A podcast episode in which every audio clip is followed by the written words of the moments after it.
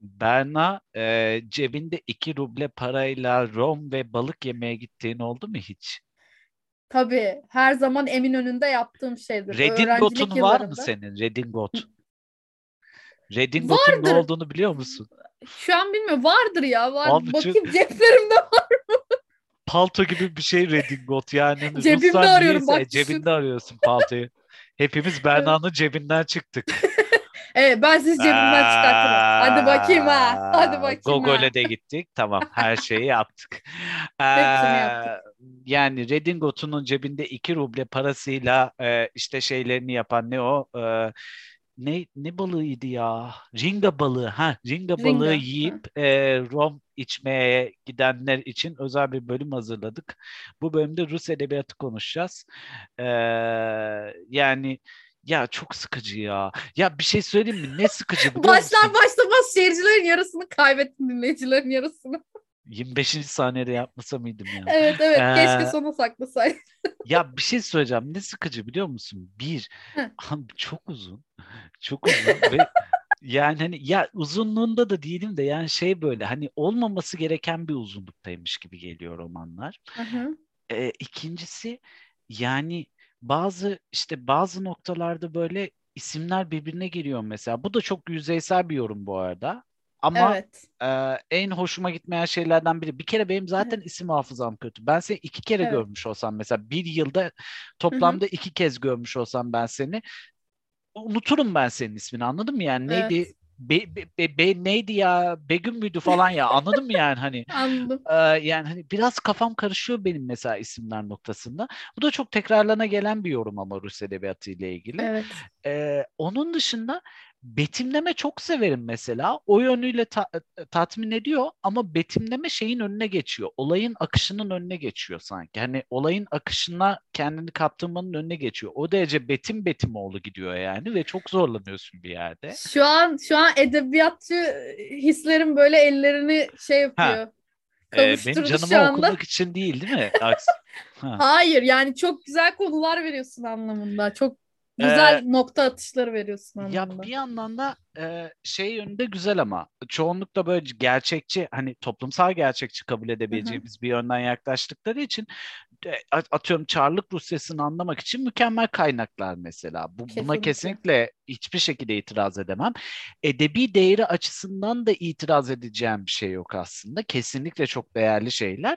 Ama, Ama zevkler ve renkler diyorsun. Yani benlik değil abi. Ben galiba birazcık daha böyle Avrupa Edebiyatı'na daha yakın bir adamım herhalde. Belki Anladım. benim vizyonsuzluğum. Bilmiyorum bu arada. Anladın mı? Ama yani hani Anladım. ya belki ben kötüyüm yani bu konuda. Ama yani hani bana Anlaç, çok hitap Sen kötü değilsin. Anlaç sen kötü değilsin. Bir kere sen mükemmel bir insan. Bir kere ben mükemmel bir insan. Mükemmel bir okurum ben. Ha, mükemmelsin. Tamam.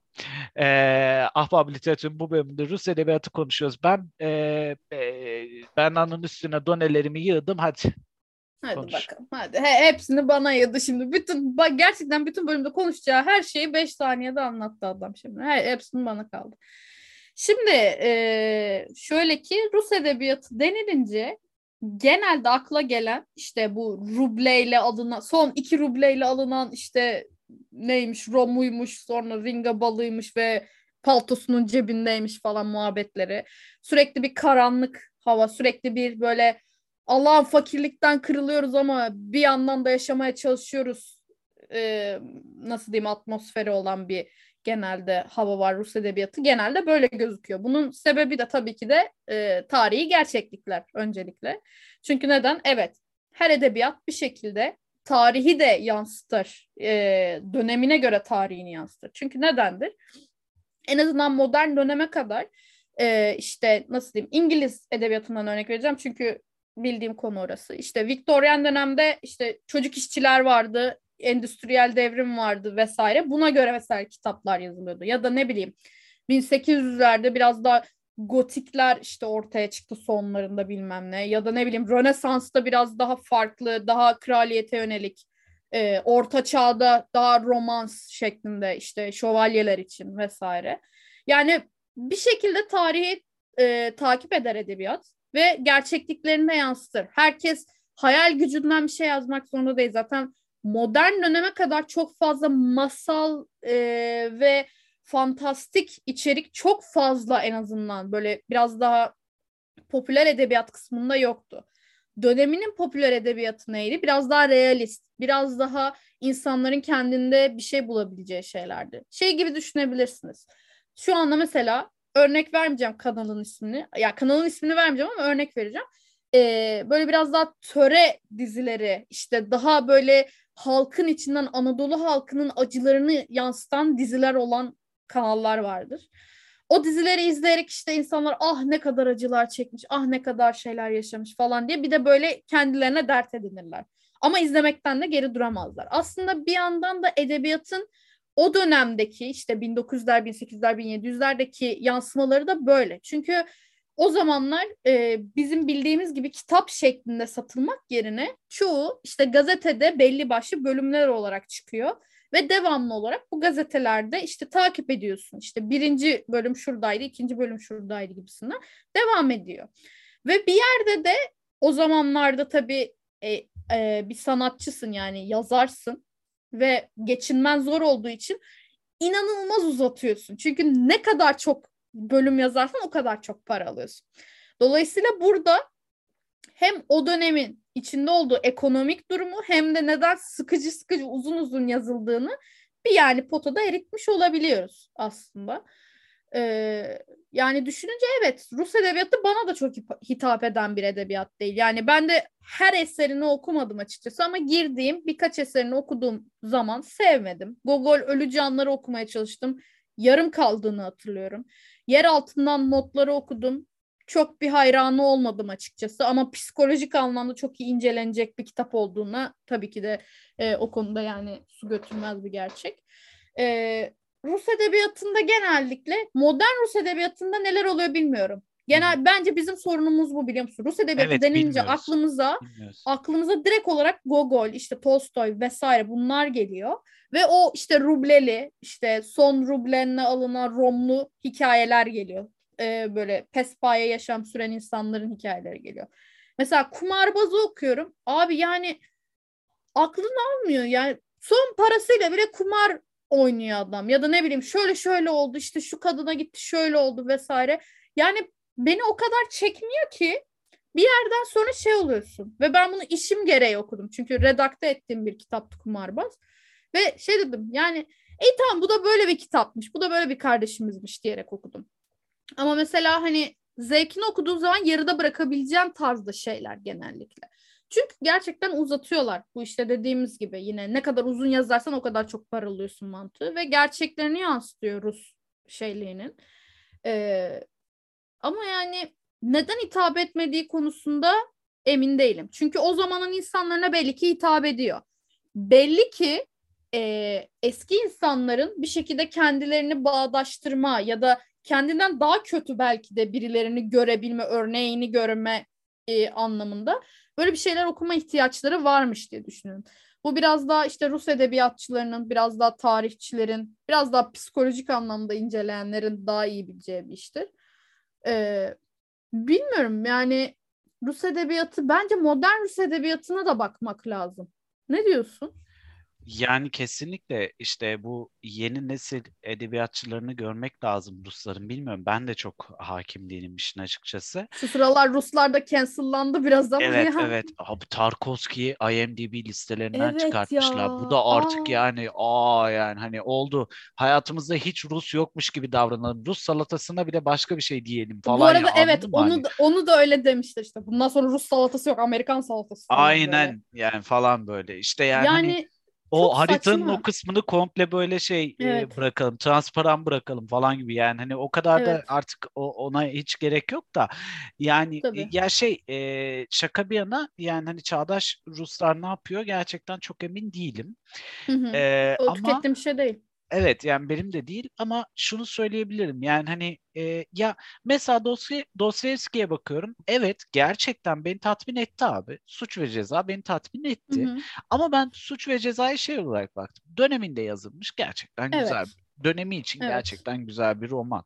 Ama mesela geçen haftalarda e, Japon edebiyatı konuştuk işte. Abi hı hı. yine fakirlik ya da Çin edebiyatı konuştuk. Evet. Yine fakirlik anlatan kitapla okudum ve 200-300 sayfada ya bu arada sayfası da umurumda değil de yani hani beni konunun içinde dolaştırabilecek e, eserlerle karşılaştım mesela Uzak Doğu Edebiyatı'nda. Ama bu tarafta birazcık daha şeyle karşılaştım. Yani hani böyle sanki ben birinin peşine takılmışım.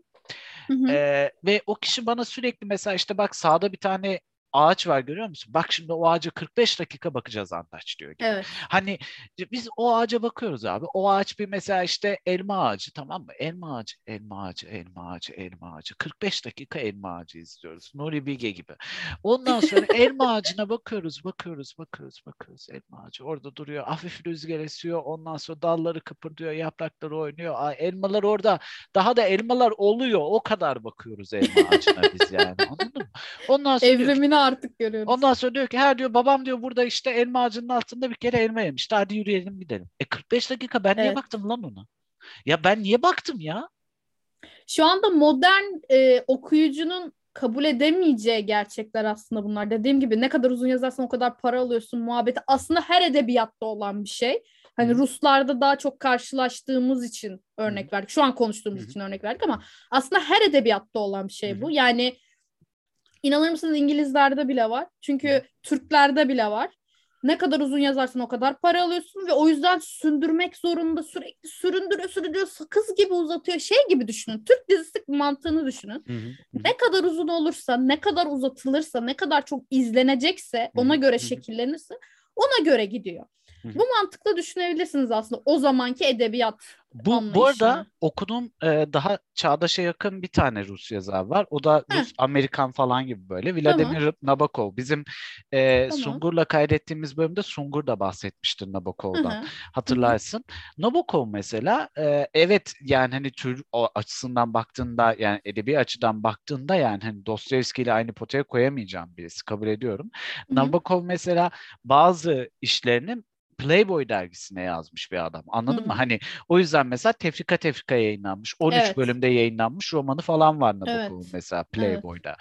Ee, ya da öyküleri falan böyle. Nabokov'un mesela tarzına bakıyorum. Nabokov seni bir yere götürüyor yani. Mesela hı hı. Sebastian Knight'ın e, öteki yaşı oh fuck. E, dur bakayım. E, Sebastian Knight kitabın ismini hep karıştırıyorum. Bende de ee, Sebastian, kitaplarını ha, karıştırma var öyle. Sebastian Knight'ın Gerçek Yaşamı. Evet. Ee, Gerçek o mesela İngilizce yazdığı ilk roman olması lazım Nabokov'un. Ee, o da yanlış hatırlamıyorsam bir dergide yayınlanarak başlıyor. Ee, ve böyle o kadar şey bir yerden gidiyor ki ya işte bu şey gibi böyle ne bileyim ben işte çağdaş sanat nasıl Marcel Duchamp'ın işte bir pisuar göstermesiyle aha bu sanattır demesiyle evet. e, işler çığırından çıkıyor. E, yani Nabokov da o tarihlerde falan kalan yani o o denklikte kalan bir adam. Ama mesela şunu rahatlıkla söyleyebilirim. Nabokov'un eserleri kolaylıkla bizim e, neslimize bizden bir tık önce ve bizden bir sonraki nesile de hitap edebilecek e, şeyi sunan e, bir çırpıdalığı sunan e, eserler mesela. Seversin sevmezsin Nabokov sana hitap eder etmez or- orası ayrı konu. Ama mesela bizim ritmimize daha uyumlu şeyler bunlar. Çünkü hı hı. mesela şeyi bile anlayabilirsin. Yani ya benim işte ne bileyim ben benim babaannemin dedemin e, zamanındaki aşk, evlilik, ilişki biçimleri nasıl çok daha yavaş ilerliyorsa aman evladım biz muhallebicilerde buluşurduk siz Tinder date'i yapıyorsunuz falan gibi bir noktaya geldi ya iş yani. Hani. evet, evet. Yani hani onu demeye çalışıyorum işte. Yani hani onların mesela her şeyi yaşama biçimi, yaşama biçiminden ziyade yaşama hızı bizimkinden çok daha farklı. Tam da onu diyecektim. Çünkü e, şeyle yani sosyolojik anlamda baktığın zaman insanların modern hayatta koşturmasından dolayı bir şeyleri daha hızlı beklemesi. Yani bilgisayarlar mesela ilk geldiği zaman bilgisayar 10 saatte açılıyordu mesela. O zaman bize hızlı geliyordu. Çünkü o zamanın en hızlısıydı. Şu anda saniyesinde açılmayan bilgisayar of yavaşlayıp oflayıp püflüyoruz mesela. Bundan düşün. Ya da ne bileyim işte saniyesi saniyesine işte metroları bilmem neleri otobüsleri yakalamaya çalışıyorsun. Çünkü Hı-hı. sürekli bir koşturma içerisindesin. Bir şeye yetişmeye çalışıyorsun. Hı-hı. Bu modern hayatın gerekliliği. Bir yerde zorunluluğu. Ve o zamanlar bu kadar aciliyet yok. Çünkü her şey yavaş yapılıyor. Bir yerden bir yere gitmek bu kadar kolay değil. Biriyle iletişim kurmak bu kadar kolay değil. Yani telefonu açıp alo dediğinde ben sana hemen ulaşabiliyorum. Ama o zaman atıyorum mektuplar var. Mektup kaç günde gidip kaç günde geliyor. Belki aylar sürüyor vesaire. E, dolayısıyla insanlar o zamanlar daha yavaş yaşamaya alışkın olduğu için uzun uzun betimlemeler okuyor, uzun uzun hikayeler okuyor, biraz daha olayın içinde kaybolmayı seviyor. Ama şimdiki okuyucu kitlesine baktığın zaman genel okuyucu kitlesinde hı hı. bu kadar çok ağır işte ağır betimleme istemiyor. Daha hızlı, daha dinamik, daha e, konudan konuya geçebilen şeyler istiyor. Mesela Türk dizilerinin örnek vermemin sebebi de budur. Türk dizileri çok uzatır bazı şeyleri. Bakışmalar uzun uzun uzun uzun uzun uzun. Hint dizilerinde de var mesela. Böyle 15 saat bakıştırır seni falan. Heh. Yo ama bizim mesela alıştığımız dizi şey yabancıların hani Amerikanların biraz da İngilizlerin e, domine ettiği e, dizi ve sinema kültüründe baktığımız şey ne? Biraz daha hızlı ilerler. O yüzden mesela sanat filmlerini çok fazla seven insan olmaz. Ana akıma hitap etmez.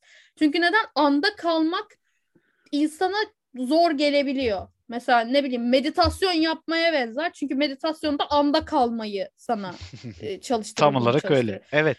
Ve bunu istemez çoğu insan. Çünkü kafasını dağıtmak ister. Sessizlikten mesela hoşlanmaz insanlar. Arkada ses olsun diye podcast açar. Belki birileri şu an yürüyorken bizi açtı arkaya dinliyor. Çünkü kafasının boş olmasını e, istemiyor. Kendi düşüncelerine kalmak istemiyor vesaire.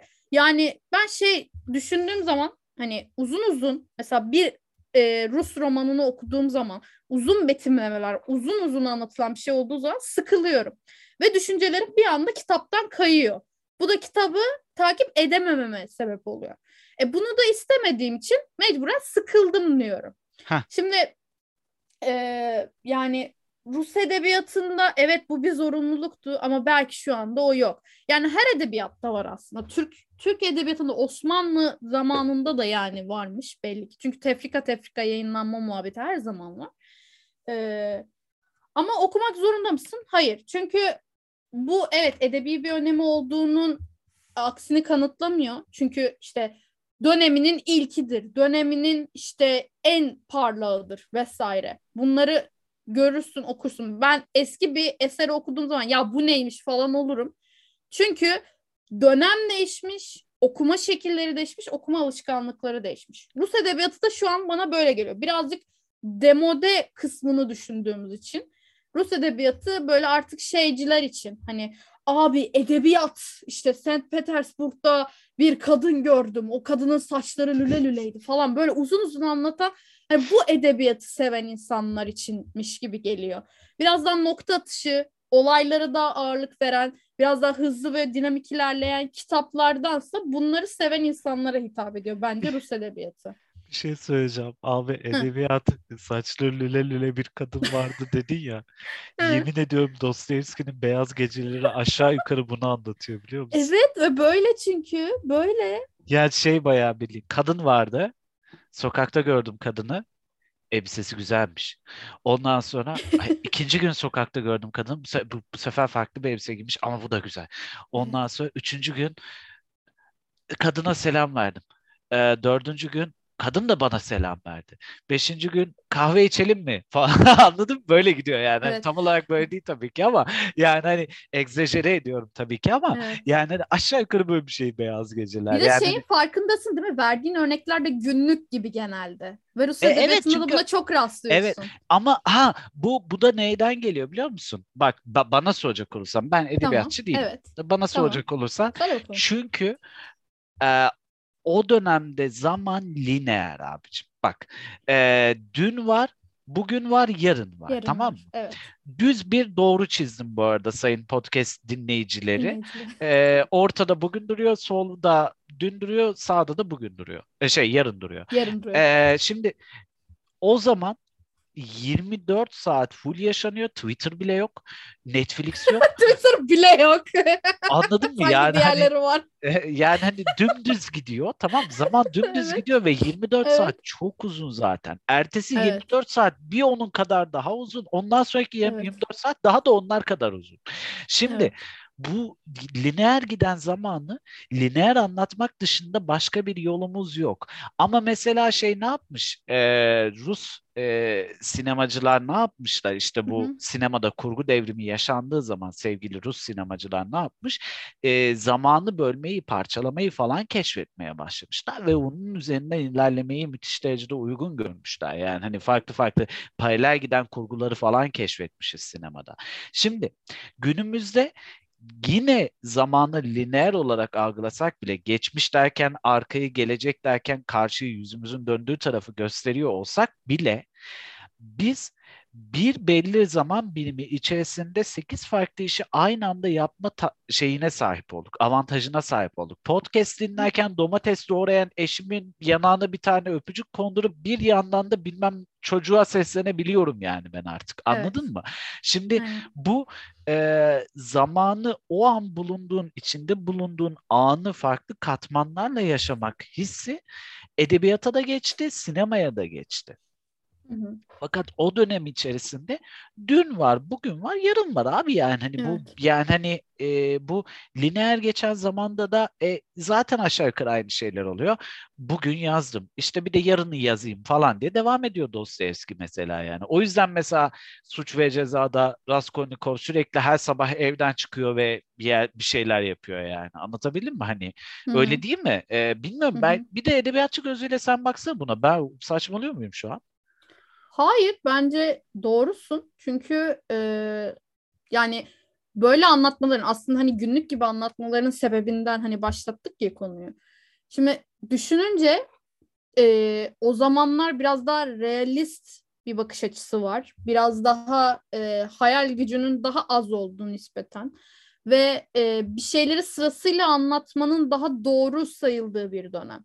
Şimdi bu zamanlarda mesela atıyorum şey gibi düşün. Bir film çekiliyor sonra onun öncesini anlatan bir film çekiliyor. Ama sen onu o sırayla izliyorsun ve okey olabiliyorsun buna.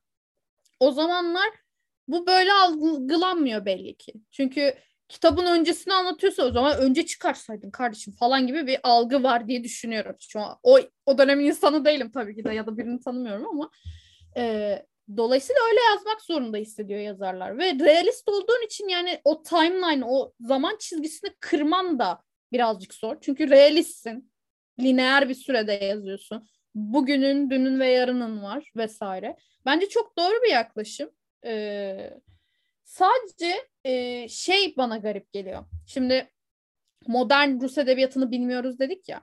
Şimdi konuşurken şey düşündüm. Aslında teknik olarak çok popüler olan işte çok satan kitaplar haricinde Amerikandır, İngilizdir vesaire haricinde bu edebiyatların genelde hep geçmişleriyle biliyoruz. Modern şeyleri bilmiyoruz. Mesela tür, modern Türk edebiyatı dediğin, dediğin zaman tek bir klansmana girmiyor.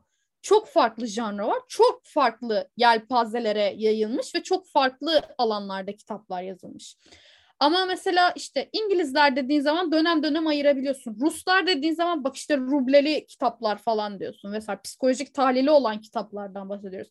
Fransızlar dediğin zaman işte ne bileyim savaşlarıyla ilgili, devrimleriyle ilgili ya da biraz daha aşkla ilgili bir edebiyat aklına geliyor. İtalyanlar dediğin zaman direkt aklına mesela ne gelir? İlahi komedi atıyorum. Benim o aklıma geliyor vesaire. Yani şu anda popüler olan Amerikan e, kültüründeki kitaplar dışında genelde hep geçmişleriyle düşünüyoruz. Bu sana biraz ilginç gelmiyor mu? Çünkü şu anda Rus edebiyatına dair bir bilgimiz yok. İngilizler şu anda tek bir spesifik bir şey yazmıyor. Hı hı. Fransızlar tek bir spesifik bir şey yazmıyor. E, Ruslar yani da muhtemelen spesifik bir şey evet, yazmıyorlar. Evet evet yazmıyor. Bu arada. Çok canlı değişti yani. evet ama işte orada da şey var Berna. Bana soracak olursan ya mesela e, Fransız klasiklerini okuduğumda o kadar da sıkılmıyorum ben. E, ya da işte İngiliz klasiklerini okuduğumda ya işte o Victorian dönem anlatan işte Hı-hı. o şeyleri falan geçtim ya. Onlar birazcık benim şey yapıyor işin açıkçası. Sıkıyor. Sıkıyor yani. Şimdi senin karşında bunu söylemek yani şey geliyor olabilir de yani hani. Estağfurullah. Yani şeyden de korktum Öyle bir, bir dönem yani. çünkü. Öyle bir şeyden dönem de korktum çünkü. bir yandan biliyor musun ya? Hay götüm de benden de korktum ya işin açıkçası. Hayır ya Charles Dickens yani sıkıldığım kitapları oldu benim de Charles Dickens'ın hani normalde çünkü yani, o amaçla yazıyorlar zaten. Öyle bir atmosferi var. Charles Dickinson mıydı ya? İki şehrin hikayesi. Evet. Değil mi? O Hı hı. mesela fena değildi. Ben onu okumadım.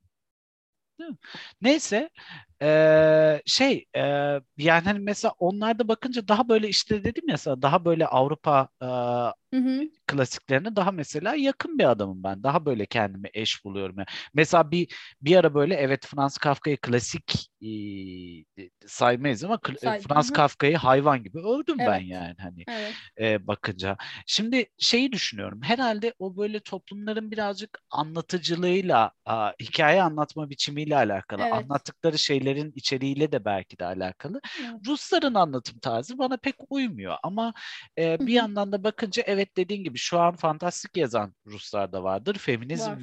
etkili Rus Var. edebiyatı da Tabii. vardır. Ne bileyim ben işte e, beyaz yaka hikayesi anlatan Rus da vardır yani anlatabildim mi? Hani e, hiçbirine çok vakıf değilim ama klasik dönem Rus edebiyatı benlik değil abi yani hani ne yalan söyleyeyim. Biraz popüler e, kitleye hitap etmekle alakalı bence bu. Olabilir. Tamamen hatta öyle Olabilir. diyeyim. Olabilir. Ya bir yazar adı söyleyin Dostoyevski Ee, falan. Bir yandan da öyle de bir durumu var Dostoyevski'nin. Evet. Yani hani aileler yarışıyor da bir yazar adı söyleyin deyince 100 kişiye sorup alacağın en popüler cevaptır Evet. Dostoyevski yani. Aynen. Aynen. Ee, Ya e, şey bunlar ama tamamen bunlardan oluştuğunu düşünmemizin sebebi çok fazla içinde olmamamız aslında. Evet. Yani İngiliz edebiyatında sadece Shakespeare'den ibaret olduğunu düşünenler, Charles Dickens'tan ibaret olduğunu düşünenler var. Ya da ne bileyim Türk edebiyatında, divan edebiyatında ya da ne bileyim halk edebiyatında sadece şunların olduğunu, Yunus Emre var mı sadece hı. halk edebiyatında? Hayır, başkaları da var. Divan edebiyatında Fuzuliler bilmem neler bir sürü insanlar var. Ama e, bunları sadece böyle belli başlı bir açıdan göre görmemizin sebebi biz sıradan bir okuyucuyuz. Çünkü şey gibi düşünebilirsin. Yani mesela sen hani kötü anlamda söylemiyorum bunu. Ee, sen İngiliz edebiyatını belli başlı kitaplarla tanıyorsundur. Hı hı. Ama ben mesela akademik açıdan okuduğum E tabii için sen daha şu şu şu şu şöyle diyebiliyorum. tabii, Mesela aynı şekilde Türk edebiyatçısı da bana der ki şu şu şu şöyledir. Şöyle tahliller yapılır. Bak şu şöyle daha güzeldir. Şu şöyle daha e, hitap eder sana gibi diyebilir. Aha. Rus edebiyatı da böyle muhtemelen.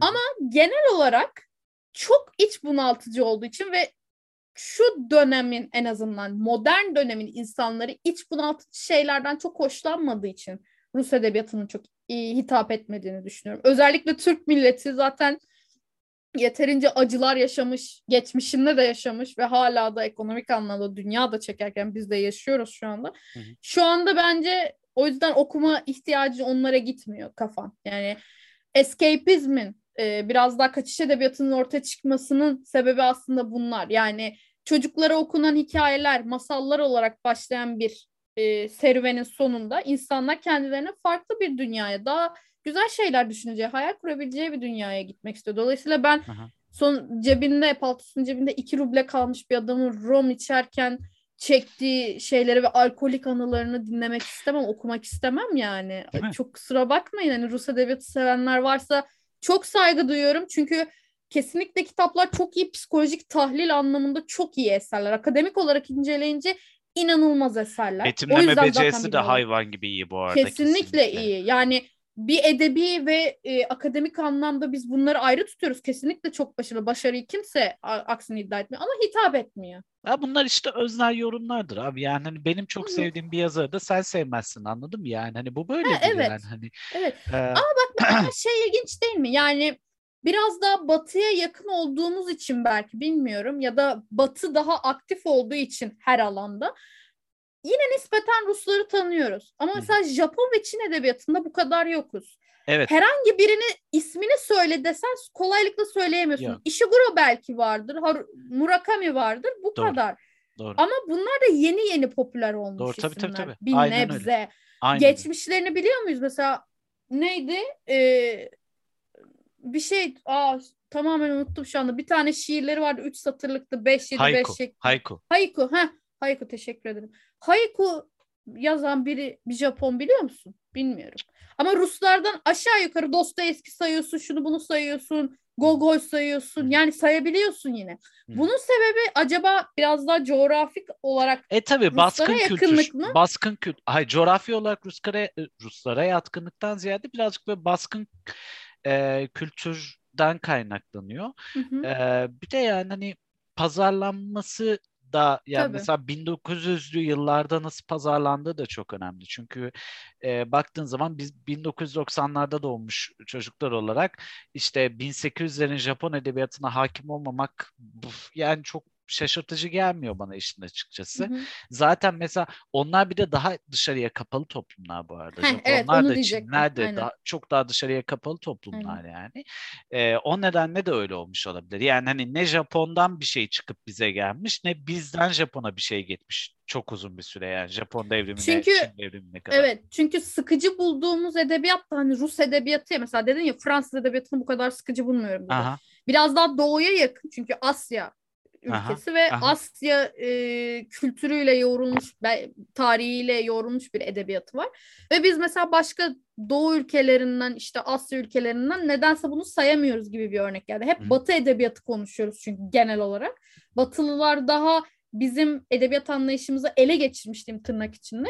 Dolayısıyla ona alışmışız gibi kesinlikle. olduğu için diyorum. Yani kesinlikle. Doğru söylüyorsun. belki de bir Rus olsak Rus edebiyatından başka bir şey okumak istemeyiz belki de. Çünkü anlayışın o. Yani Tabii. sadece Tabii. onları seviyorsun, onunla tabii, yetiştiriyorsun, tabii, tabii. onunla büyüyorsun vesaire. Biraz etnik kimlik, coğrafi bölge, işte senin büyüdüğün ortam, sosyal sosyal ve psikolojik durumun vesaire hepsi etkiliyor Aynen yani. öyle. Aynen öyle. Tam olarak öyle. Ama yine de yani hani okunmayacak eserler mi? Kesinlikle okunması Hayır, gereken değiller. eserler. Değil, Ee, kesinlikle. bana soracak olursan yani hani e, hiç değilse edebiyat olarak neyin nereden nereye geldiğini anlamak için de Evet. önemli. Bu arada kendimize bir ödev belirleyelim bunu. Madem bununla ilgili yakındık, e, Çağdaş Rus Edebiyatı'ndan beraber bir eser belirleyelim. Tamam mı? Çağdaş. Rus Edebiyatı'ndan.